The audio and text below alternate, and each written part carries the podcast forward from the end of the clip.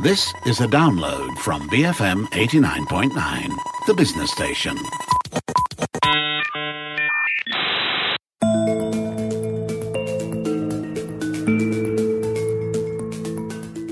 BFM 89.9, the business station. My name is Rich Bradbury. This is Matt Splained. Um, did we have it wrong all this time? Are the big tech companies casting around in the same darkness as the rest of us, trying to figure out which way to pivot next? Or do they have that roadmap to world domination we always suspected? Perching uncomfortably on the spiked metal railing of the fence is, of course, Matt Armitage. Matt, um, are you all right up there? I am. I'm feeling quite happy. I mean, obviously, it's a, a metaphorical fence, so risking impaling myself for slightly better ratings for BFM is probably going to go a, a step too far.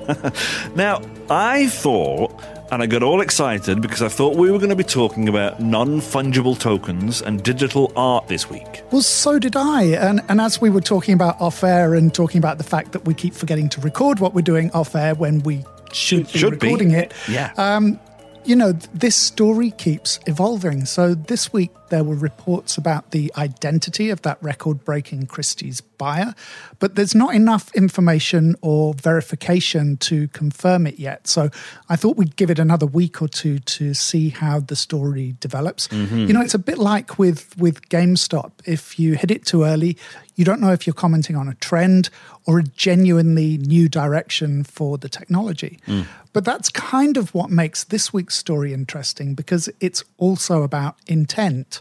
It's about challenging perceptions, it's about altering the status quo. So, you asked me uh, a couple of weeks back what makes a good episode of Mattsplained. Yeah. And I didn't reply to you to my you shame. I, I, got no.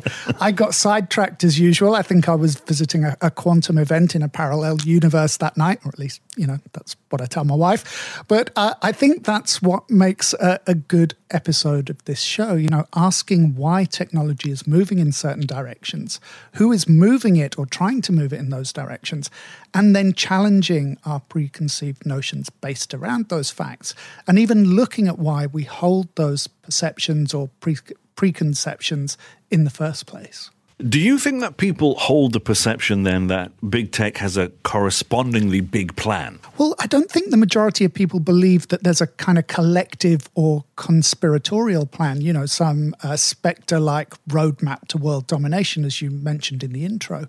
A small number of people might think that, in the way that a small number of people believe that our planet is ruled by blood sucking lizards who can disguise themselves as humans, which, strangely enough, is the plot of the schlocky 1980s sci fi miniseries V, mm. uh, and also something that the director John Carpenter covered with a, a cheeky flourish in They Live later that same decade.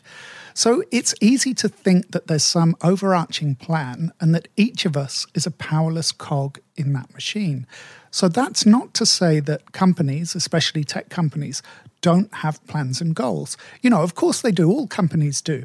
Otherwise, you'd have a lot of very nervous shareholders and investors. But that doesn't mean that these companies are the master strategists and world dominating empires that you know, we imagine them to be. At least, certainly not yet. Where's this coming from, Matt? Um, my inbox. It's uh, well known that uh, I don't support Inbox Zero. I've currently got, I think, close to 130,000 unread emails spread around my accounts. In fact, I accidentally hit red all on about 2,000 of them the other day, and I was absolutely livid with myself. but, um, but what some people think of as chaos, you know, actually allows me to see and access relevant information very quickly. In fact, recently I've had to go diving into my spam filters quite regularly to find people's mail because the filters I've set have actually become a bit overzealous when it comes to weeding things out. Mm. So, yes, this is uh, from the New York Times on Tech newsletter, which I think comes out uh, most uh, a few times a week, so it might be daily. It's impossible to to kind of accurately gauge the passing of time anymore, so you can't tell if something's daily or two or three times a week. I actually spent most of Tuesday believing that it was Wednesday and not understanding why my content hadn't published, and it hadn't published because it was Tuesday and it was only scheduled to go live that evening. All right, all right, all right. N- none of this tells us what uh, about the email that you received. Carry on. Yeah, having a senior moment. Um, no, so uh, this was a, a, short piece written by uh, Shira Ovide titled Maybe Amazon Has No Master Plan. So, we did a series of shows about Amazon's growth uh, a few years ago. And just before Christmas, I promised that we'd come back to Amazon this year. So, I don't want to look too closely or specifically at the company today, mostly because the argument that uh, Shira Ovide makes is much more interesting when you look at it in that macro perspective and include other companies, especially as we do think of big tech as, you know, this globally dominating hydra. And that's really why we've invented that collective term, big tech, to describe it. So it's easy to assume that there's some connection that goes beyond a commonality of purpose. And we've talked about this before. It overlooks the fact that the tech companies are competing with each other in so many ways. In a kind of uh, Twitter versus Facebook versus TikTok kind of fight them out conversation. Yeah, much broader than that. You know, look at artificial intelligence, which you know we talk about most of the time on this show. Mm-hmm. Uh, Google is a leader in that space, but Microsoft, Apple, Facebook, IBM, they're all competing for that same market share. We know that Google is mostly out of the social media space, although YouTube is arguably a social media company to extent, mm. uh, to an extent rather. And Waze is sort of pushed as a social community. Uh, there was a, a, fascinating piece I read on Wired this week called "How You Can Use Google Maps as a Social Network." I mean, I'm not going to go into it here. The title is uh, self-explanatory, so you can go and check that out. But there are all sorts of areas where these companies and their billionaire founders overlap and compete directly with each other. Mm. You know, Elon Musk and uh, Jeff Bezos have their own space companies. For some reason, I wrote Jeff Bezos as Jazz Bezos in my notes, but that's a better name for him. Uh, Google's X Labs has explored various space travel related technologies like balloons and space elevators. Tesla and Google and probably Apple, have their own autonomous car concepts.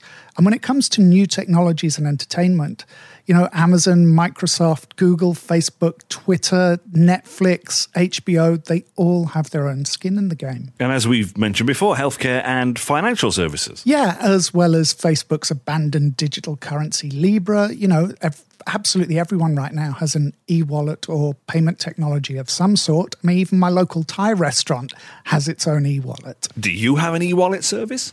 I certainly have a service where people can make deposits, but my lawyers have told me to refrain from calling it uh, an e wallet or a payment gateway or even allowing access to your funds in any way that might con- constitute any kind of legal responsibility.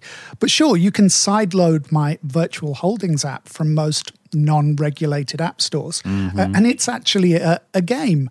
You trade money for the appearance of having money in an account that you can't withdraw money from. So it's to recreate that feeling of the good old days before online banking and ATM machines, when banks only seemed to open for about four hours a week and bank managers were pretty much allergic to anyone making withdrawals. I mean, I'd bet that almost anyone over the age of 40 still has money in one of those old locked up bank accounts somewhere. I, I, have no idea what you're talking about, Matthew. Me, being the young whippersnapper that I am, have no idea of the reference that you're making. I bet you have 17 building society accounts in the UK that you have no idea how to access. Uh, maybe a post office account as well. Exactly. But, you know, it still comes back to that central point about tech companies maybe having some areas where their interests overlap uh, government regulation, for example. So that's why it was interesting to see the different approaches to paying for media content uh, in Australia that the tech companies have taken. Microsoft has had deals with copyright owners for some time, and Google and Facebook caved in uh, and uh, in order to sign their own deals earlier this year. But overall, we see a commonality between the companies when it comes to governments and regulations. Most of the companies want light touch regulation although they are willing to throw each other under the bus in some areas. You know, Facebook and Google make a lot of their money from our data. I mean, that's their primary income sources. Uh, well, certainly for Facebook. And Apple decries that approach to information and privacy, but then they have the cushion of a business model based around actually selling us stuff. All right. So bring it down uh, from that wider perspective. As you acknowledged at the start of the show, each of those companies must have its own blueprint for world dom- domination, if you will. Well, right. As I said, you know, they have business plans. Of course, they have business plans. And we can see the, the expansion paths that we think they're going to take. But what it's easy to assume, and what we'll get into after the break, is that these plans are coherent and they're pushing towards a specific end goal. And that's the part I think we perhaps overestimate them. You know, we have the first generation of people who've never known a world before Facebook. They've never had to leave the house without a device connected to the internet. Uh, who have essentially no knowledge of a world before the internet. So for them, brands and companies, you know, Facebook, Twitter, Instagram, Apple, Samsung, Amazon, Microsoft, dozens more, these companies are fixed pillars in the fabric of their lives. They haven't experienced a world that was dominated by other companies. And maybe they won't. Well, perhaps, but history suggests it's unlikely. Uh, look at the history of the car companies in the 20th century. Uh, I think we did a, a show uh, a while back, um, maybe a year or more, about how the car companies were the big tech of their age. They were the pioneers reshaping society. Now, those companies are largely still there, but their position in the overall cultural and societal mix has changed. And I would expect to see similar changes with some, if not all, of the current crop of big tech names if not in my lifetime, which is probably about an hour and a half, then certainly within that of our younger listeners, because much of the behavior we see from these big companies is about anticipating those next leaps and jumps. Sometimes it's about corralling or dominating them, occasionally it's about squashing them, but mostly I think it's about relevance which is why Amazon is such an interesting case study example because its reach is so broad and it's constantly getting wider. All right, when we come back, more on the no plan plan of the big tech companies here on Matt Splained on BFM 89.9.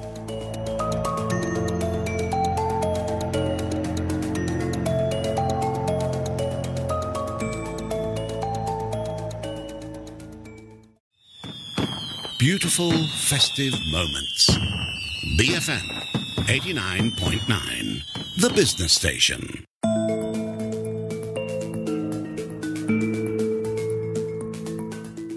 BFM 89.9, the business station. My name is Rich Bradbury, and this is Matt Splained.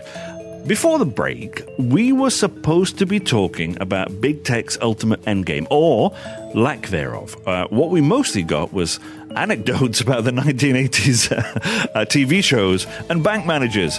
Um, Matt, I'm going to have to push you for just, just, just a little bit, a little bit more substance. Now I'm having to resist the urge to talk about the Joy Division and New Order compilations that were also called Substance. Yes. Don't worry, I'll, I'll, I'll stick to the matter in hand, uh, which started, I think, at uh, Inbox Zero or the lack thereof. So. In Shira Ovide's On Tech piece, she talks about Amazon and some of its expansionary steps. Most of us know that uh, fresh groceries was one of the sectors that Am- Amazon wanted to crash. And in 2017 or thereabouts, the company bought over the US supermarket chain Whole Foods for, I think, about $13 billion, which gave them a network of around 350 or more stores across the US that they could integrate into their logistics chains. Mm. But as Ovide points out, the story behind that is that Amazon had already been selling groceries to varying degrees depending on different geog- your different markets and where you were living for around 15 years. So so far the Whole Foods takeover perhaps hasn't been the enormous success Amazon anticipated. Uh, see the expansion of startups like Instacart over the last year, which has uh, recruited tens of thousands of independent contractors to work for it during the pandemic, uh, sending people into supermarkets to shop for you uh, similar to the service Happy Fresh in Malaysia, which Richard kindly uh, prompted me on because I forgot. Uh, you can argue that uh, Amazon is a long way from being top of mind when it comes to fresh produce. So, what about Amazon Fresh? Well, that's the point, really. You know, we've mentioned Amazon Fresh before, but I'll do a, a, quick recap for everyone. You know, it started life as Amazon's fresh grocery delivery service, but it's since expanded into physical stores. One of the main features of the stores, apart from the fact that the pricing is generally lower than uh, Whole Foods, which has a slightly more upscale profile, is that the stores are very tech centric. The company is experimenting with the same pickup and go technologies it tried out in its Seattle pop up stores, meaning that Amazon Prime members can shop or will be able to shop in the near future simply by picking up their groceries and leaving the stores. Cameras and tags do the rest of the work and charge everything automatically to your Amazon account. Does that suggest that the Whole Foods buyover was a failure then? Well, no, it suggests that maybe integrating the chain into Amazon's wider vision for securing a big chunk of the grocery industry hasn't rolled out as quickly or as smoothly as the company may have wanted. So the groceries market is reportedly worth something like $900 billion just in the US. So you could see that as a, a potential missed opportunity given the opportunities we've had for tech centric retail that have come up during the, the coronavirus. And it's quite telling that Amazon Fresh's physical stores are being rolled out internationally from the start, allowing the company to test multiple markets and generate data and feedback about very different consumers and their needs and wants. So that data centric approach is much more in line with our conception of what Amazon is, much more so than the company buying a bricks and mortar food retailer like Whole Foods. And I'm guessing that Amazon is probably interested in more than making money from selling tomatoes. Food is a gateway for the company. Food is something that we have to buy, it's not just something we want to buy. And that opens a path to the huge array of Amazon's other services their retail, their financial services, even to their healthcare, because in store pharmacies are increasingly becoming a place to do basic health checks. And that in turn feeds into the data and insights uh, that are generated by, uh, you know, wearable smartwatches and health monitors, which Amazon is also trying to expand into. Isn't all of this like just a normal part of business experimentation, though? To an extent, but as we said, you know, it's perceptions. We have this perception of big tech companies being all knowing, that they're able to manipulate data and information and nudge or even force us into uh, choosing their preferred option and think that we did it ourselves. And I'm sure that some companies would love nothing more than to do that. But, you know, you have to tread a very fine line with that kind of messaging. Uh, companies won't overtly use words like uh, manipulate. Instead, our news feeds are customized to fit our profile. So that fine line comes in the gray area where customization blends or trips over into manipulation. So, in a sense, it's a relief to realize that maybe these companies are as clueless about what's going to come next, as the rest of us are. And they're simply throwing lines into the water and seeing which ones hook a fish. I watched a YouTube video about fishing this morning. That's why I said fish. I was just going to ask, where did that come from? Anyway, um, but would this have? I'm sorry, you just throw me for a loop there, Matthew. Would this have anything to do with Amazon's secret home robot project? Well, in a way, although I guess uh, secretive is a better way to describe it than secret. You know, if your project is being reported in Business Insider, The Verge, and Forbes, it's hard to say that it's secret.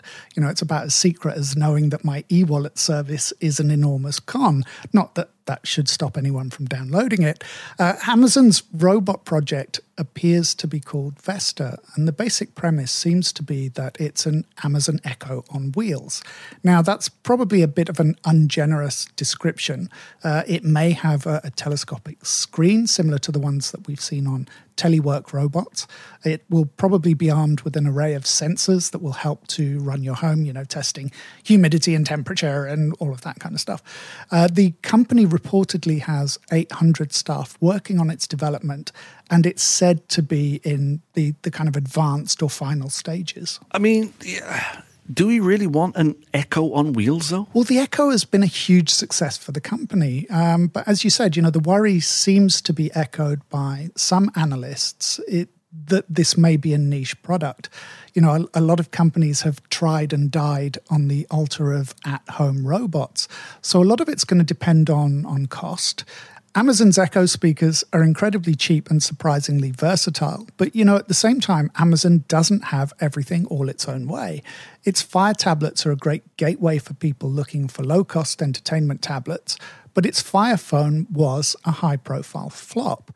It seems that the trade offs we're willing to make for a voice focused device like Echo and entry level tablets aren't transferable or the same trade offs that we're willing to make for the functionality we expect from a, a smartphone. So, the bigger point around this, I guess, is that we see similar patterns of behavior at many of the tech companies we know that Google, or, or, Alphabet rather, is interested in creating data centric urban developments. It has a, a, company, Sidewalk Labs, which is dedicated to doing just that. But its plans for an ambitious quayside redevelopment project in Toronto created a lot of pushback over everything from local tax collection to privacy concerns uh, relating to all of that data they were going to accumulate. And there isn't even time here to go into the PR mess of its attempts to define the conversation about data and ethics. Which probably brings us back to the uh, F word, right?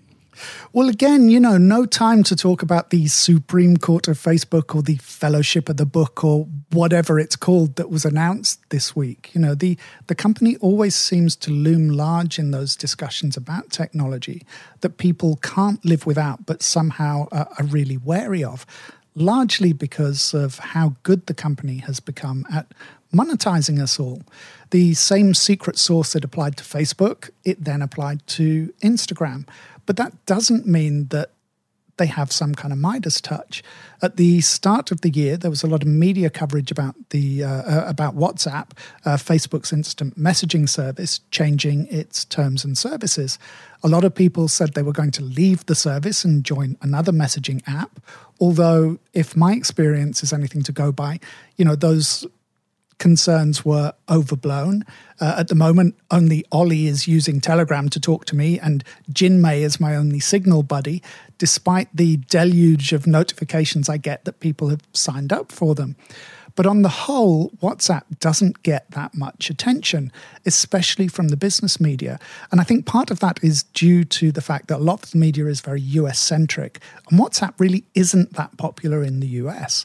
So it doesn't have the same cultural significance or dominance that the, uh, the app has outside of the United States. How does WhatsApp tie back to this idea that tech companies aren't all seeing and all knowing then? Well, because that secret source I talked about that works for Facebook and Instagram is proving much harder to crack for WhatsApp. So the company is casting its net wider. You know, WhatsApp has billions of users. Uh, in some countries, it's more widely used than either Facebook or Instagram, but it generates very little revenue. So that's critical for a free service for the company to be able to generate the, the revenue needed to run it for the users. So Facebook seems to have backed off the idea of serving us ads on the platform, or it hasn't yet come up with a method that we it thinks that we'll find palatable. It seems to be experimenting with a lot of models to try and monetize, uh, trying to turn it into a, a, customer service tool for brands with a mixture of bot based and uh, human customer service representatives. It's trying to cement it as a way to transfer money and even pay for things. And it's launched a business service called Catalog that serves as a, a virtual storefront that allows small businesses to list their products. A bit like Shopee and Grab and Lazada and Amazon and lots of Jack Ma's platforms. And that's really the point of all of this. You know, we start from this default assumption that big tech is going to dominate our future. And I'm not saying it won't, but often those tech companies are retrofitting existing platforms to try and make them financially viable. It's not a foregone conclusion that those efforts are going to succeed. As Ovide mentions in the New York Times newsletter, digital and hybrid grocery chains like Ocado in the UK and Market Kurly in South Korea are getting really close to cracking some of the problems that Amazon is having with groceries. And the same thing, you know, we're seeing that same thing with the proliferation of e wallet technologies, obviously, apart from mine. Uh, you have to ask yourself, you know, can a company like Facebook compete with platforms that have been built from the ground up as payment systems and have increasingly added social components? Facebook's trying to achieve the same goal, but from a starting point at the opposite end of the course. So a few weeks ago, you know, we talked about facial recognition payment systems and how hundreds of millions of people will be using nothing more than their face to pay for goods and services in China by the end of this year. Uh, and what's to stop the big companies buying over these innovators? Well, nothing. You know, going back to Facebook, uh, Instagram, WhatsApp, Oculus, these are all companies that Facebook bought over. And, you know, we see that same pattern of acquisitions repeated across the tech world. But it's interesting from our point of view because it comes back to that thing about perceptions. Many people believe that these companies are monoliths equipped with some kind of implacable plan for our technological enslavement. Yet, in many cases, these companies have to buy the vision and innovation they need just to keep pace with, let alone stay ahead of the markets they operate in.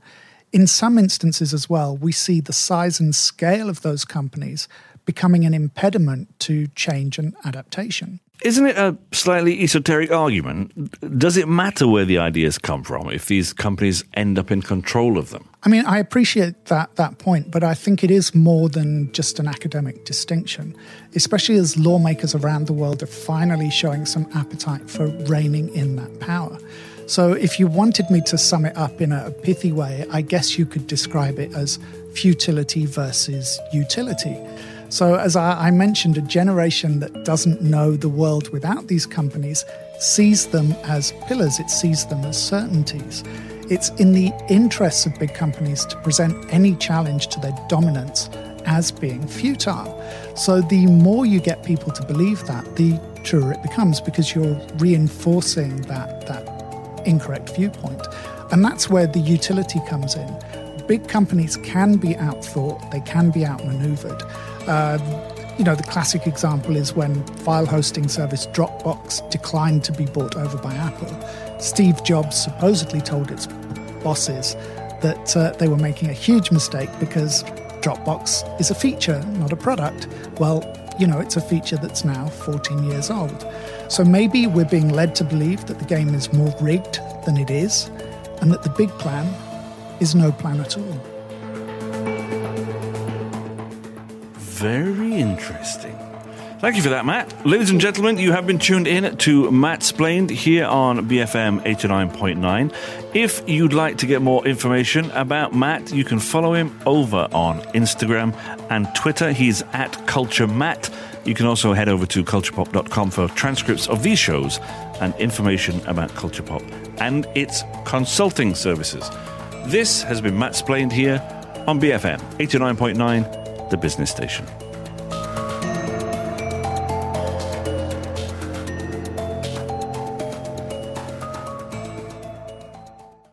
Thank you for listening to this podcast. To find more great interviews, go to bfm.my or find us on iTunes.